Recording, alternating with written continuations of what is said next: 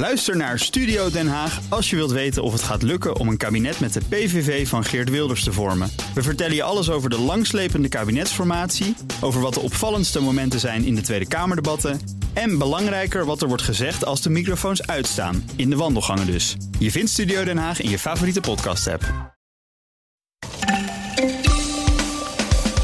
Voorlopig wordt er even niemand ingeënt met het AstraZeneca-vaccin. Omdat bij het Lareb, dat de bijwerkingen van medicijnen registreert, tien mogelijke gevallen van trombose of embolievorming zijn gemeld. Tandartsen zouden graag meehelpen met het vaccineren, maar tot nu toe wordt hun aanbod afgeslagen. En de verkiezingen zijn begonnen. En er valt echt iets te kiezen.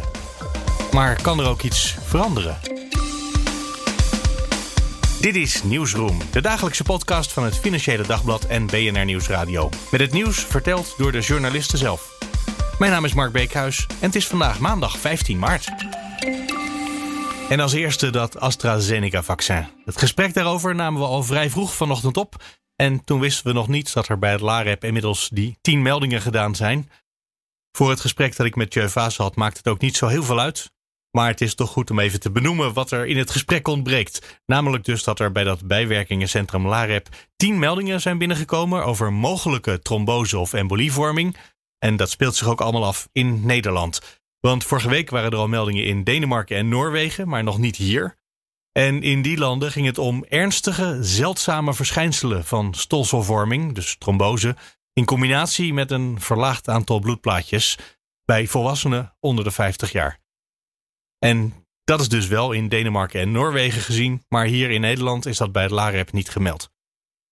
En nu ik dat erbij gezegd heb, kunnen wij gaan luisteren naar het gesprek dat ik vanmorgen vroeg al opnam met Tjeu Vaes van het Financiële Dagblad.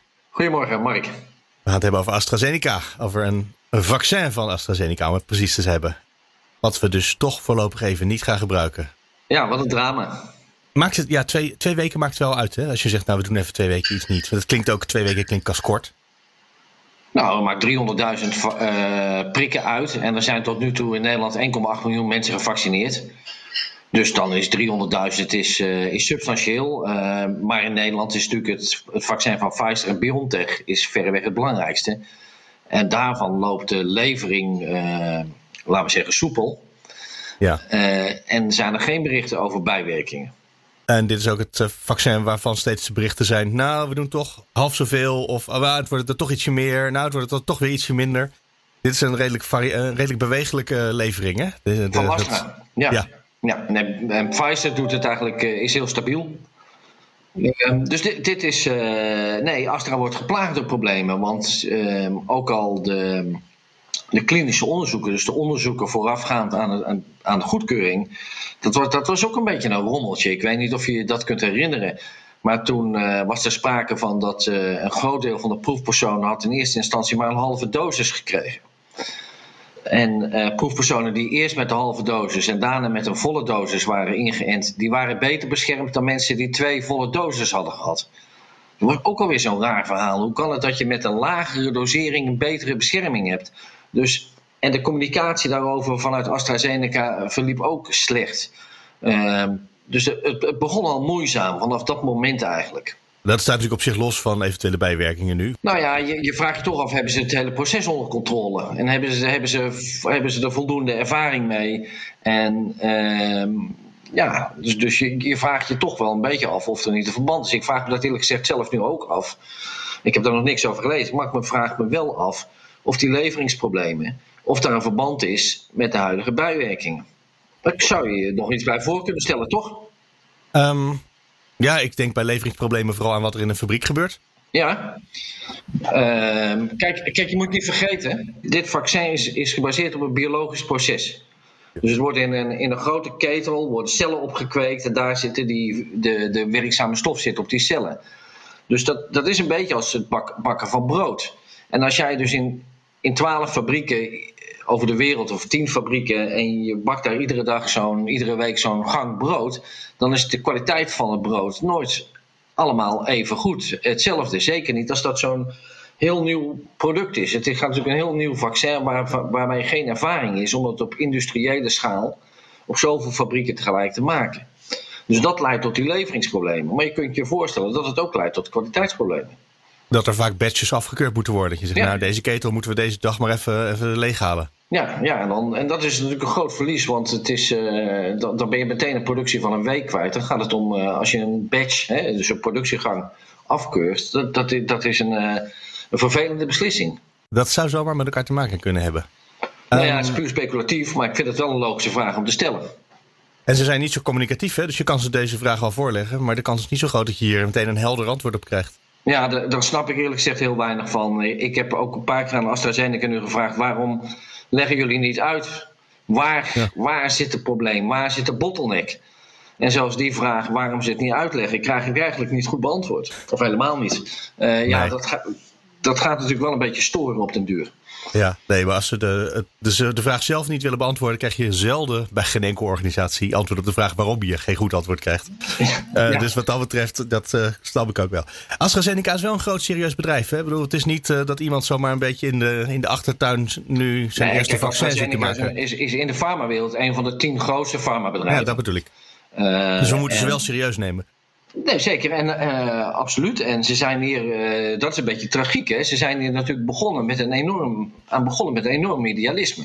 Ja. Nee, zij, ze, ze, ze gingen een, uh, samenwerken met de Universiteit van Oxford. Het, het, het, het, het, is het, het is nog steeds het goedkoopste vaccin. Veruit het goedkoopste, omdat ze afzien van winst tijdens de pandemie. Ja. En ze hadden de ambitie om meteen drie miljard...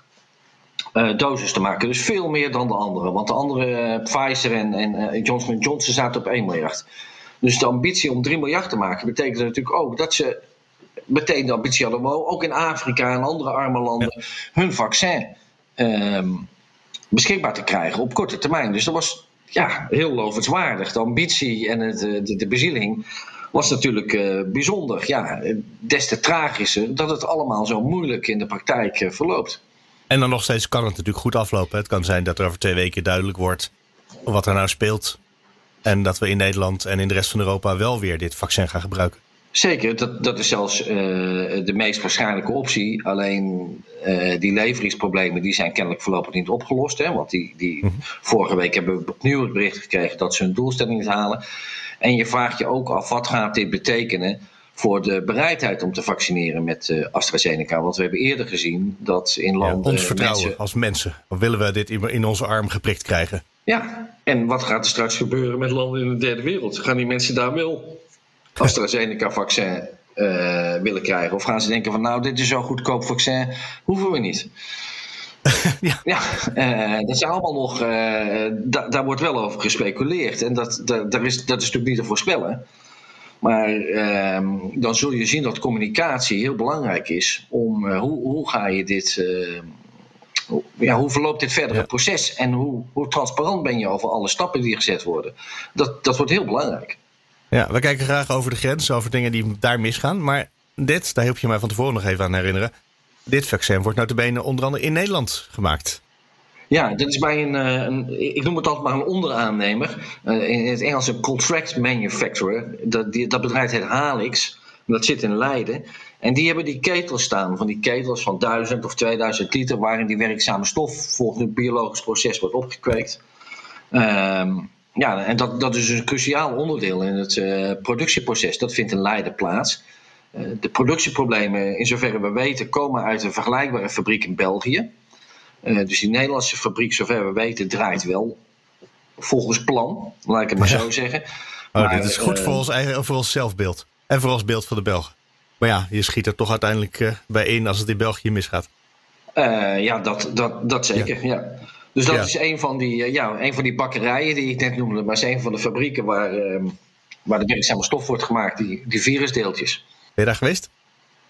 Nee, ik ben, er, ik ben er niet geweest. Uh, je komt, ik ben wel eens in een vergelijkbare fabriek geweest die daar vlakbij staat van Janssen. Maar dat was oh ja. toen de fabriek nog niet in bedrijf was. Um, omdat de, de hygiëne-eisen zijn zo hoog, dus je, het moest steriel zijn. Ja. Uh, dus je zit eigenlijk in een soort operatiekamer op fabrieksniveau. Dus de meeste van die bedrijven zijn heel terughoudend om mensen binnen te laten. Omdat je extreme... Uh, je moet echt tot je ondergoed uh, uitkleden en beschermende kleding aan. En, um, want er moet ten koste van alles voorkomen worden dat er een bacterie in die fabriek komt. één bacterie ja. kan leiden dat zijn hele een week werk vernield wordt. Ja, want plus die kweek je natuurlijk ook goed op in zo'n ketel. De schoonmakerploeg moet, moet, ja. moet aan de slag. Uh, ja, nee, dat is een dure operatie als dat misgaat. Dus de meeste, het bezoek moet meestal van achter een dubbele glazen wand toekijken. Ja. Uh, maar zover kan je wel komen misschien. Um, maar dus in, wat op zich, het, mag, het vaccin uit Nederland, daar zijn de verhalen over dat het goed gaat. Uh, maar ja, dat is niet genoeg, hè, want we hebben tien productielocaties of twaalf in de wereld sowieso nodig. En die moeten allemaal gewoon feilloos draaien, zodat iedereen in de hele wereld er vertrouwen in heeft. Ja, want Nederland is betrekkelijk klein, die fabriek. En uh, AstraZeneca heeft dus de ambitie om drie miljard uh, doses te maken. Dus ze hebben uh, heel veel onderaannemers uh, ingeschakeld. Ze hebben een, een, ik meen dat ze in India uh, met de grootste vaccinmaker een contract hebben om één miljard doses te laten maken door die Indiase fabrikant. Ja. Ik herinner me uit, helemaal uit het begin van, was het Pfizer, de, de baas daar, die zei: ja, we zouden op zich wel sneller willen produceren, maar dat kan niet, want er zijn heel weinig fabrieken in de wereld die dit kunnen. Is dat misschien wat er bij AstraZeneca nu inderdaad speelt? Dat er heel veel onderaannemers zijn die het net wel of net niet kunnen? Uh, ja, dat speelt zeker. Uh, dan heb je verschillende fases. Bijvoorbeeld, wat, wat altijd heel uh, uh, simpel klinkt, het afvullen. Is ook zo'n bottleneck. Ja. Hè? Er is niet genoeg capaciteit om dit af te vullen onder steriele omstandigheden. Uh, dat is zeker een probleem. Wat nog een groot probleem schijnt te zijn, is dat een, een bedrijf als Pfizer of AstraZeneca simpelweg geen mensen meer heeft. Op, stel je hebt een nieuwe fabriek, je hebt een elfde fabriek om dat te gaan produceren. Wie, gaat, wie van AstraZeneca moet daarheen om te vertellen hoe dat moet? Die mensen zijn er niet meer. Die, al die mensen zijn overbelast, want ze hebben al tien fabrieken uh, waar, waar ze productieproblemen hebben. Dus die mensen hebben hun handen vol aan... aan het oplossen van de huidige problemen en zijn niet in staat om nog een keer productieuitbreidingen natuurlijk te gaan re- realiseren. Het blijft nog een beetje tricky, hè? Want ik hoorde van het weekend natuurlijk allemaal politici zeggen: nee, maar nou, na de zomer, volgens mij was dat de premier zelf, die zei: na de zomer dan kan het leven wel weer echt in volle gang gaan en voor de zomer kunnen we beginnen met heropenen van Nederland. Alsof er ergens een lintje doorgeknipt ging worden. Ja. Maar met dit soort berichten, dus nou, één vaccin wat nu ter discussie staat, één vaccin waarvan we nog moeten zien dat het geleverd gaat worden. Komt vast goed, maar we hebben ja, het gewoon dat, nog niet. Ja, dat, ja. dat is toch, nou ja, dat hebben we wat deze, deze crisis geleerd. Dat er heel veel opgewekte verhalen steeds zijn. Dat je daar ook wel naartoe kan leven, maar dat het niet altijd uitkomt. Nou, absoluut waar, want dat is, dat is natuurlijk het volgende. Is, we moeten ook gaan zien, uh, hoe, hoe gaan het met de mutaties natuurlijk en met de uh, ja. werkzaamheid van het vaccin tegen mutaties. Dat is wel een onvoorspelbare factor. Dat er uh, mogelijk nog mutaties aankomen die, die we nu nog niet kennen en waar het vaccin minder effectief tegen is. Dat hebben we natuurlijk eerder uh, gezien. Uh, dat we dat risico lopen. Tjeu Vaes, dankjewel. Goed, graag gedaan, Mark. Hallo, Elko Jonker van het Financieel Dagblad. Goedemorgen. Half zeven vanmorgen gingen de stemlokalen open. Heb je eigenlijk al gestemd? Half zeven? Oké, okay, waar half zeven, half acht zeg ik. Uh, okay. Half acht was het. Ik vergis me meteen een uur.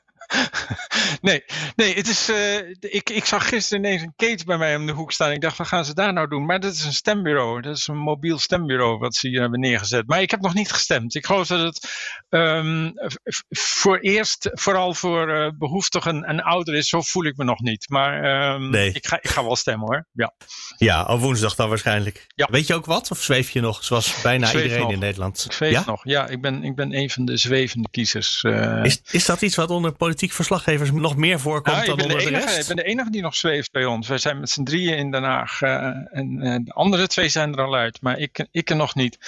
Um, en dat is, dat is iedere keer zo. En uiteindelijk zegt mijn vrouw: oh, maar ik weet al waar je op gaat stemmen. Die weet het altijd ze, beter dan ik. Dus, uh, zij weet het al. Ja, ja zij weet ik het. Heb ook zo'n gevoel dat ik misschien onderbewust al gekozen heb. Maar toch zelf nog niet helemaal door. Ja, ja, ja. Er, er is een, een uh, Tom van der Meer, politi- politicoloog uh, in, in Amsterdam. Die heeft dat een keer uh, onderzocht. Blijkt dat, dat je eerst een preselectie maakt van ongeveer drie partijen. En dat de definitieve selectie uh, die is inderdaad pas in de week voor of zelfs de dag van de verkiezingen. Ja. Nou, dan hebben we nog een paar dagen gelukkig. Ja. Wat ik mij afvraag, en ik ben een beetje geholpen door een campagnespotje van de V V D. Waarom stemmen mensen op Mark Rutte? Tuurtje, ja, dat is een goede vraag. Uh, uit de peilingen blijkt dat het de grootste uh, partij is op het ogenblik. Ja, maar wat, wat natuurlijk toch opvalt in die peilingen en wat ook, ook mensen zeggen die, die je daarna vragen is dat, dat kijk, ik, ik heb eens gekeken, al niet zo lang geleden was de V V D de derde partij met net zoveel zetels. Um, dus uh, als er nu gepeild worden, zesendertig zetels, zesendertig, achtendertig. Um, dus dat zegt iets over hoe plat geslagen het uh, politieke landschap is. Uh, dat Rutte daar bovenuit stijgt als, uh, als, de, als de man die, uh, die zeker premier gaat worden met ongeveer een vijfde, tweeëntwintig procent van de, van de stemmen. En dat is een combinatie, denk ik, van mm, het corona-effect, hè, het uh, uh, rally around the flag. Dus mensen die ja. zich achter de leiders scharen in tijden van crisis. En ja, toch het, het vertrouwen wat die inboezemt. En dat is wel grappig. Ik Een tijdje geleden zag ik, ik weet niet of het bij het Jeugdjournaal was of een andere plek, waar um, aan, aan kinderen werd gevraagd um, uh, die, die, die zich niet met politiek bezighouden en ook niet echt, die ook niet de krant lezen of zo. Dus ze vroegen, wie zou je als kapitein willen op, op een boot in de storm? En ze kozen allemaal, zonder dat ze hem kenden, uh, kozen, kozen ze dus voor Rutte ten opzichte van andere uh, partijleiders. En de, kennelijk boezemt die vertrouwen in. En dat zie je ook wel in de spotjes inderdaad. Uh, ook mensen die uh, zeggen van uh, ik, uh, ik heb nog nooit op hem gestemd, maar deze keer ga ik dat toch maar eens doen. Ja, het is misschien ook wel je laatste kans. Ja. Dus uh, wat dat betreft, uh, ja. Maar je weet het niet, hè? Ja, zou dit... Uh, de, nou ja. ja, nee, je weet ook niet hoe lang deze regering meegaat. Uh, uh, en hoe snel er weer verkiezingen komen. Dat is zo. En we weten ook niet zo lang Rutte meegaat. Dat, laten we eerlijk zijn. Maar um, in zijn komende termijn kan hij het uh, record gaan, uh, gaan uh, breken. En uh, als dat zijn ambitie is tenminste. Maar dat, uh, ik denk dat hij wat breder is dan dat. Maar dan gaat hij het onderwijs in. Of de wereld verbeteren, zoals hij in het A D zei. Samen met Diederik Samsom. Dat is toch altijd goed als mensen de wereld gaan verbeteren. Dat kunnen we eigenlijk alleen maar aanmoedigen. Ja. Maar goed, ja. dan moeten we nu even niet op hem stemmen. Ja, Als je dat, nou, nee, dat ik... is zo. Nou ja, goed, het is nogmaals... Uh, kijk, op het moment dat het corona-effect wegvalt... Uh, is wel de vraag van... Uh, wat, uh, uh, blijft, wat blijft er dan nog over? Uh, wordt, wordt het dan toch niet erg sleet? Je, je zag het bij, bij Thatcher, je hebt het bij Helmut Kohl gezien... je hebt het bij Ruud Lubbers gezien... Op een gegeven moment uh, is er toch slijtage. Niet alleen van de persoon zelf. En dat zie je Rutte ook wel af en toe aan. Maar ook mm-hmm. uh, bij, uh, bij de kiezer. Die denkt van nou, nu, nu is het mooi geweest. En toen is nieuws. Een nieuwe ja. iPhone. Zoiets. Ja. En toch is dat um... altijd net te laat. Uh, zijn ze al net over de top heen. Ze, ze, ze, ze gaan nooit... Z- zie op... jij dat al gebeuren? Afgelopen zaterdag schreef je een groot stuk op, uh, in de krant. Op de voorpagina van de krant. Over mm. dat het merk Mark... Uh, dat dat, uh, ja, nou ja, dat dat een vacuüm om hem heen georganiseerd heeft. En dat nu hij een beetje misschien binnenkort ja. aan het einde komt. Dat schrijf je een uitgesteld electoraal risico. Ja, dat, dat, dat, dat is natuurlijk... Kijk, op het moment dat, dat een partij eh, zo afhankelijk is geworden van één persoon... en niet alleen dat, als je ook ziet hoe, um, hoe die ene eik... zeg maar, het, de hele partij domineert... Uh, waardoor de kleine eikjes uh, ook wat... Uh, ja, die krijgen niet echt de kans. Uh, en, en er zijn natuurlijk een heleboel mensen vertrokken... Uh, uit, zijn, uit zijn directe omgeving. Ja. Uh, Halbe Zijlstra... Uh, Uh, Stef Blok uh, zit, zit er nog, maar was, was ook al weg. Uh, maar dat zijn vertrouwelingen uh, ge, uh, nog of, of geweest. Ja. Die, die weg zijn, maar ook, ook uh, gedoodverfde kroonprinsen of kroonprinsessen zoals Edith Schippers. Ja, die heeft een, uh, die heeft een mooie baan uh, bij, bij D S M en heeft aangegeven dat ze geen enkele aanvechting voelt om weer terug te komen. Um, dus dat betekent wel dat er, uh, dat er in, in, in die, die aanwas van, uh, van nieuw talent, uh, ja, dat, daar, dat dat ook een beetje stokt. En um, ja, ik, ik moet zeggen dat de, je ziet ook in de fractie niet... Uh, nou, Klaas Dijkhoff was, is natuurlijk de laatste die, die vertrekt. Je ziet in de fractie ook niet echt um, uh, mensen die, uh, die dat stokje makkelijk over zullen nemen. En ook niet die, uh, die electoraal die, die wervingskracht hebben. Dus, dus ja, daar... Daar zit, een, daar zit zeker een risico. Uh, zeker als je de grootste regeringspartij bent en al tien jaar uh, min of meer uh, de sleutel van de macht in handen hebt. Dan is dat, uh, dan is dat een, uh, een risico wat, uh, wat denk ik wat, wat binnen de V V D ook wel wordt, wordt herkend. Maar ja, het is moeilijk om, Lastig dat, om er uh, iets mee te doen natuurlijk. Om er ja. iets mee te doen, ja. ja. ja. En we hebben het uitgebreid over één partij, terwijl natuurlijk die, de verkiezingen gaan over zevenendertig partijen deze keer. Ja, daar gaan ze nou, niet over. Een stuk of tien gaat het serieus om. Ja, ja. Evengoed, het wordt toch wel zeer waarschijnlijk kabinet Rutte vier. Dat is, iedereen ja. schijnt dat te denken. Ja. Er zit vast ook een soort zelfversterkend effect in. Dat is iedereen dat denkt, nou, dan zal het ook wel zijn. Of zouden ja. mensen misschien denken, ik wil wat evenwicht hebben, laat ik dan maar eens... Uh, nou, op iets heel anders stemmen. Ja, dat, dat kan natuurlijk. Ik bedoel, de, de, de, maar de, de peilingen die meestal uh, zit, zitten er niet zo ver naast dat je nou ineens uh, Sigrid Kaag of uh, Wopke Hoekstra als grootste uit de bus zullen komen.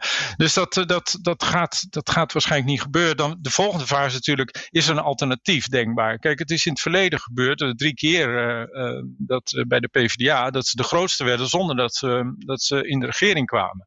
Ja. Dus het, het kan wel. Maar dat was in, in, in, in dit versnippende landschap wel heel moeilijk hoor. We hebben er eens even naar gekeken en dan Dan moet je echt met zeven partijen uh, moet je een coalitie vormen. Ja. Nou, dat is echt om. om nou ja, het is, het, is, het is wel denkbaar. Maar het is, het, het, het is, het is wel, wel heel erg moeilijk. En de vraag is ook: kijk, de partij die daar dan leiding aan zou moeten geven, dat, dat zou dan toch het C D A moeten zijn of D zesenzestig. Um, maar ja, je krijgt wel echt de zeven dwergen. En dat wordt een, uh, wordt een heel raar coalitie. Ja. Nee, dus dat moeten we niet verwachten. Dus dat betekent dat wij premier Rutte krijgen met, nou die heeft al gezegd ik wil graag met het C D A, dus dat krijgen we er dan bij. En, uh, ja. en een, een niet al te grote wolk van linkse partijen. Als ik ja. de premier ja. citeer uit de krant van zaterdag, ook A D geloof ik. Ja, nee, Rutte zei van ik heb geen zin in uh, met een hele wolk van, uh, van linkse partijen. Uh, maar ik wil wel met het C D A. Maar die vanzelfsprekendheid waarmee nu wordt gezegd van ja, het C D A wordt, wordt wel de bijwagen van de V V D. En dat ligt ook wel voor de hand hoor. Ook het C D A zelf uh, is, is, is daar duidelijk wel op uit. En tegelijkertijd als je nu ziet hoe, uh, hoe Hoekstra in het nauw is gebracht. Is het natuurlijk toch denkbaar dat net als in tweeduizend twaalf het C D A zegt van uh, nou wij laten deze beurt maar even aan ons voorbij, la- uh, voorbij gaan. De kiezer wil ons even niet. Um, dat, dat kan. Kijk als, als, yeah. als het C D A echt een, een zware nederlaag leidt. Dan ontstaat daar ook intern een groot probleem. Uh, we, weten, we weten van, die, uh, van, van uh, de ambities van Pieter Omtzigt. Uh, we weten ja. hoe Hugo de Jonge op een zijspoor is gezet. Uh, we zien hoe, hoe Hoekstra worstelt uh, met dat leiderschap. Uh, dus, dus ja, ik, ik weet nog niet of het C D A zo vanzelfsprekend uh, bij de V V D aanschuift. Nee, dat is wat de premier zei uh, te willen. Vandaar dat ik hem meenam.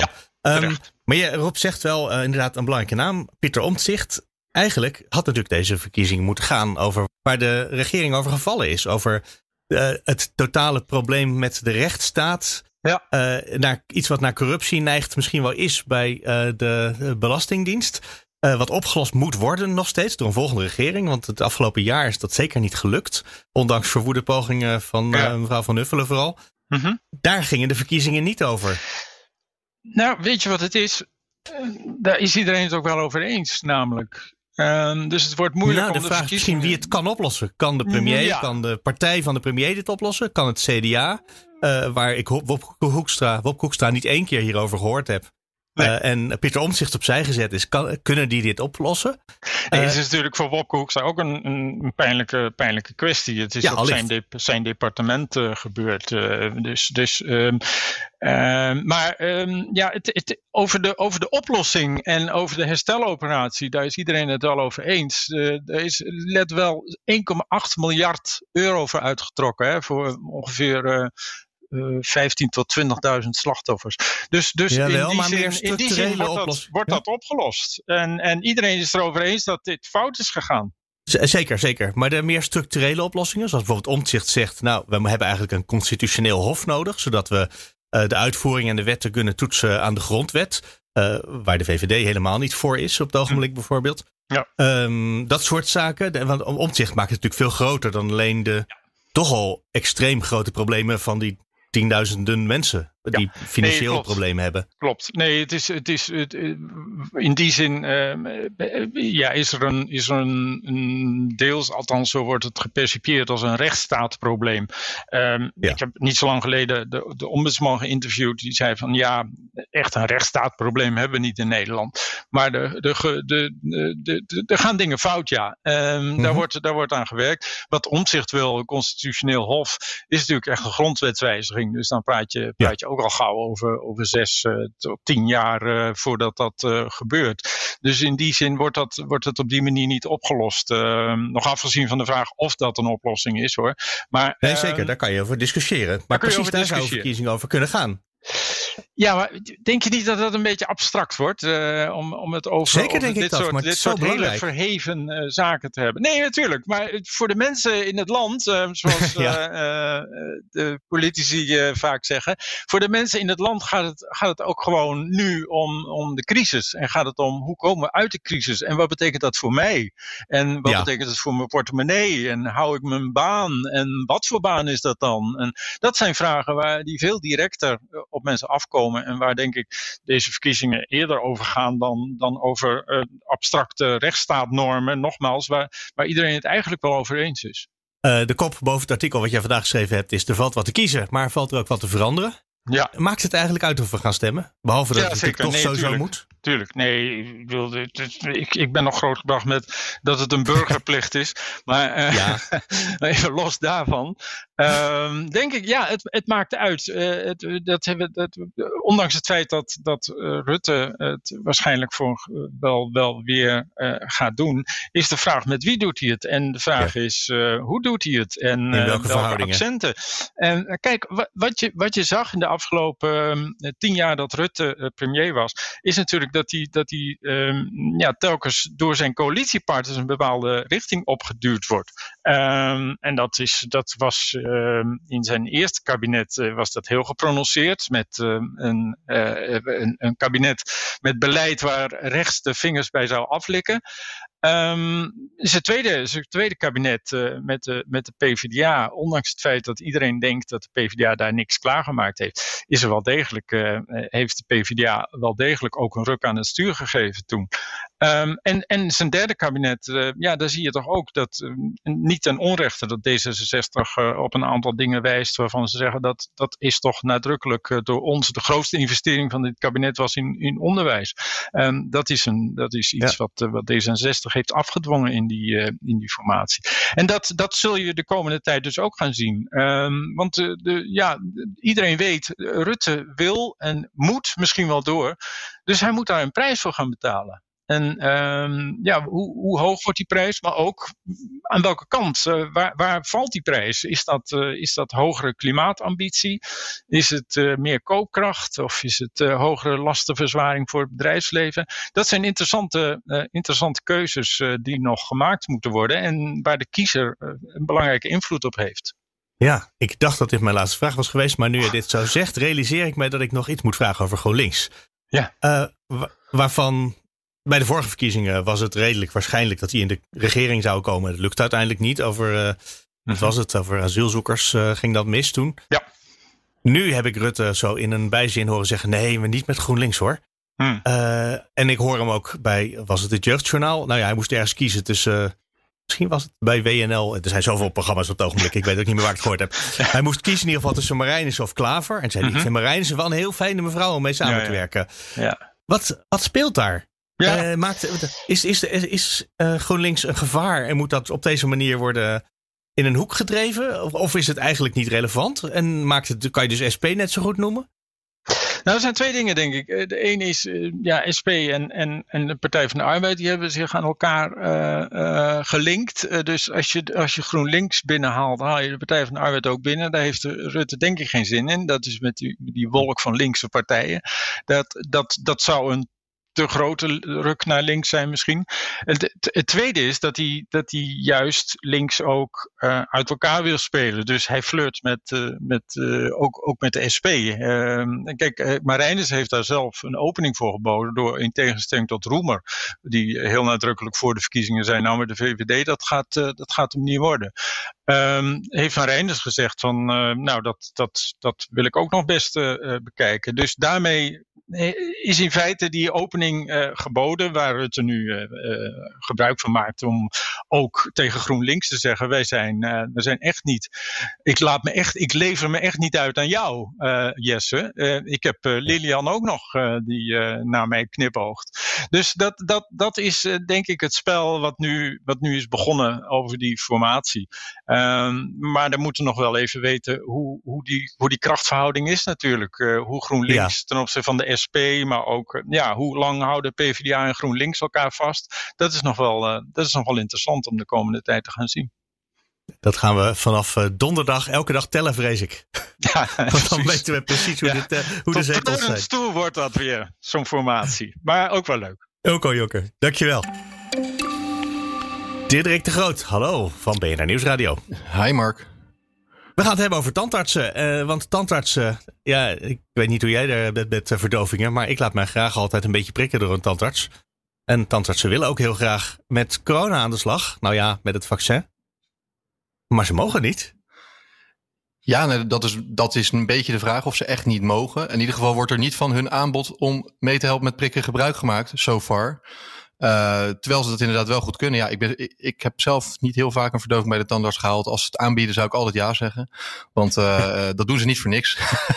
uh, nee. uh, maar uh, nou ja, waar het op, waar, uh, wat daaruit voortvloeit is wel dat zij inderdaad uh, voldoende ervaring hebben met prikken. En ook best gedetailleerd prikken, of hoe je dat nou moet noemen. Ja, technisch ingewikkeld prikken. Zo onderin een kaak, achter een kies ja, langs. In, dat is in, in tandvlees uh, ja. ook. Uh, nou ja, dat lijkt me inderdaad, uh, ook als leek, kan ik dan denk ik wel concluderen dat dat lastiger is dan een prik in een arm. Ja. Uh, wat je ook gewoon goed moet kunnen. Daar moet je ook gewoon voor opgeleid worden. Maar dat zijn ze dus ook. Um, en ja, wat eigenlijk de tandartsen nu zeggen is, laat ons ook gewoon lekker meehelpen met prikken. En dat is een uh, interessant moment dat zij daarmee komen. Uh, want de huisartsen, die daar nu vooral samen met de G G D op grote locaties mee belast zijn, die zeggen juist nu, wij zijn eigenlijk hartstikke, hartstikke druk en eigenlijk te druk hiermee. We vrezen zelfs dat reguliere zorg eronder gaat lijden op deze manier. En we hebben een praktijk die is helemaal niet zo groot, maar er moeten wel allemaal mensen hier voor een vaccinatie en daarna een kwartier blijven wachten. En het barst uit zijn voegen. Dus ja, ja. en eigenlijk uh, in, in het buitenland gebeurt het ook al. Bijvoorbeeld Israël en ook in Amerika. Want Joe Biden heeft dat vorige week aangekondigd, dat dus tandartsen en ook trouwens dierenartsen mee mochten gaan helpen. Uh, dat mm-hmm. was voor, uh, voor mij eigenlijk ook de aanleiding om eens af te vragen of dat hier in Nederland ook wordt overwogen. Nou ja, dat hebben de tandartsen dus zelf overwogen. En dat zelfs ook al in een eerder stadium aangeboden bij het ministerie van Volksgezondheid. Maar toen is eigenlijk gezegd, nee, uh, dat is allemaal niet nodig. En uh, we doen het op onze manier. En uh, nou ja, op dit moment staat het er dus nog steeds zo voor. Dus het aanbod ligt er nog steeds. Uh, of tenminste, uh, ze zijn nog steeds bereid, dat zeggen ze. Ze kunnen ja. het nog steeds. De infrastructuur in principe in een praktijk is ook zo dat het best wel makkelijk uh, op te zetten zou zijn, zeggen ze. Dus ja, zeker als daar nu nog bij komt dat de huisartsen het allemaal wel erg uh, als veel druk ervaren, dan uh, is dat best wel een handig helpend handje, denk ik. Dat zou je verwachten, ja. Precies ook uh, vandaag uh, las ik een klacht van een huisarts op Twitter. Die zei, en nou moeten we ook nog die driehonderdduizend afspraken met uh, AstraZeneca-vaccins af gaan bellen. Dus die hebben het ja. hartstikke druk nu, dan niet met prikken, maar met bellen. Nou, dat komt er nog even bij inderdaad, want uh, dat, dat was nog niet eens bekend toen ik de vragen aan de tandartsen voorlegde. Uh, overigens, als ik over tandartsen spreek, spreek ik over de K N M T. Dat is de beroepsorganisatie waar ja. verreweg de meeste bij zijn aangesloten. Maar inderdaad, en overigens uh, is dat administratieve rompslomp uh, die vaccineren in het algemeen ook met zich meebrengt. En nu zeker dan met AstraZeneca. Dat is wel een reden dat bijvoorbeeld Wim Schellekens, die we er ook over hebben gesproken, um, die is lid van het RED-team, zegt van nou, ik weet niet of dat wel zo handig is om dat ook bij tandartsen neer te leggen. Want er komt natuurlijk ook niet alleen bij kijken dat je een prikje erin zet.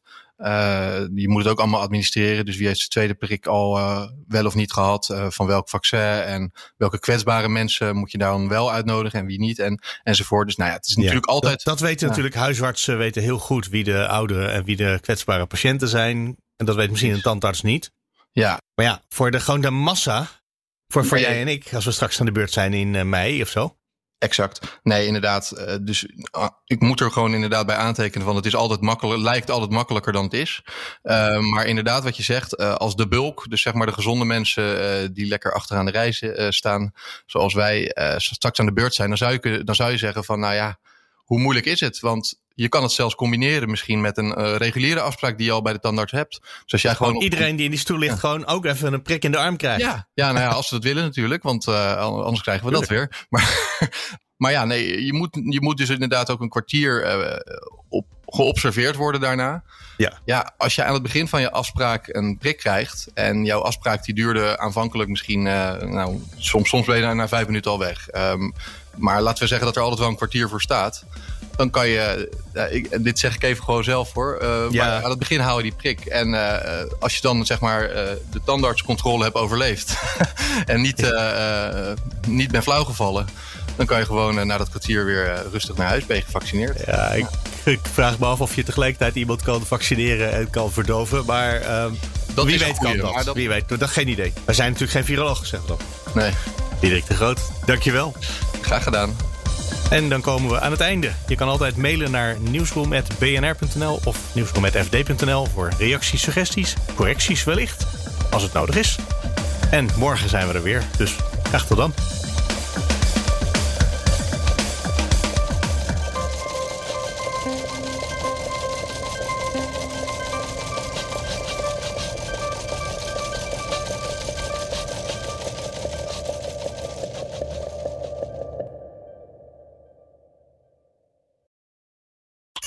Diana Matroos vind je in de B N R-app. Ja, inderdaad. Je kunt live naar mij luisteren tijdens de Big Five. Ook handig in de B N R-app. Breaking nieuwsmeldingen, maar ook het allerlaatste zakelijke nieuws. En je vindt in de app alle B N R-podcasts, waaronder Wetenschap Vandaag. Download nu de gratis B N R-app en blijf scherp.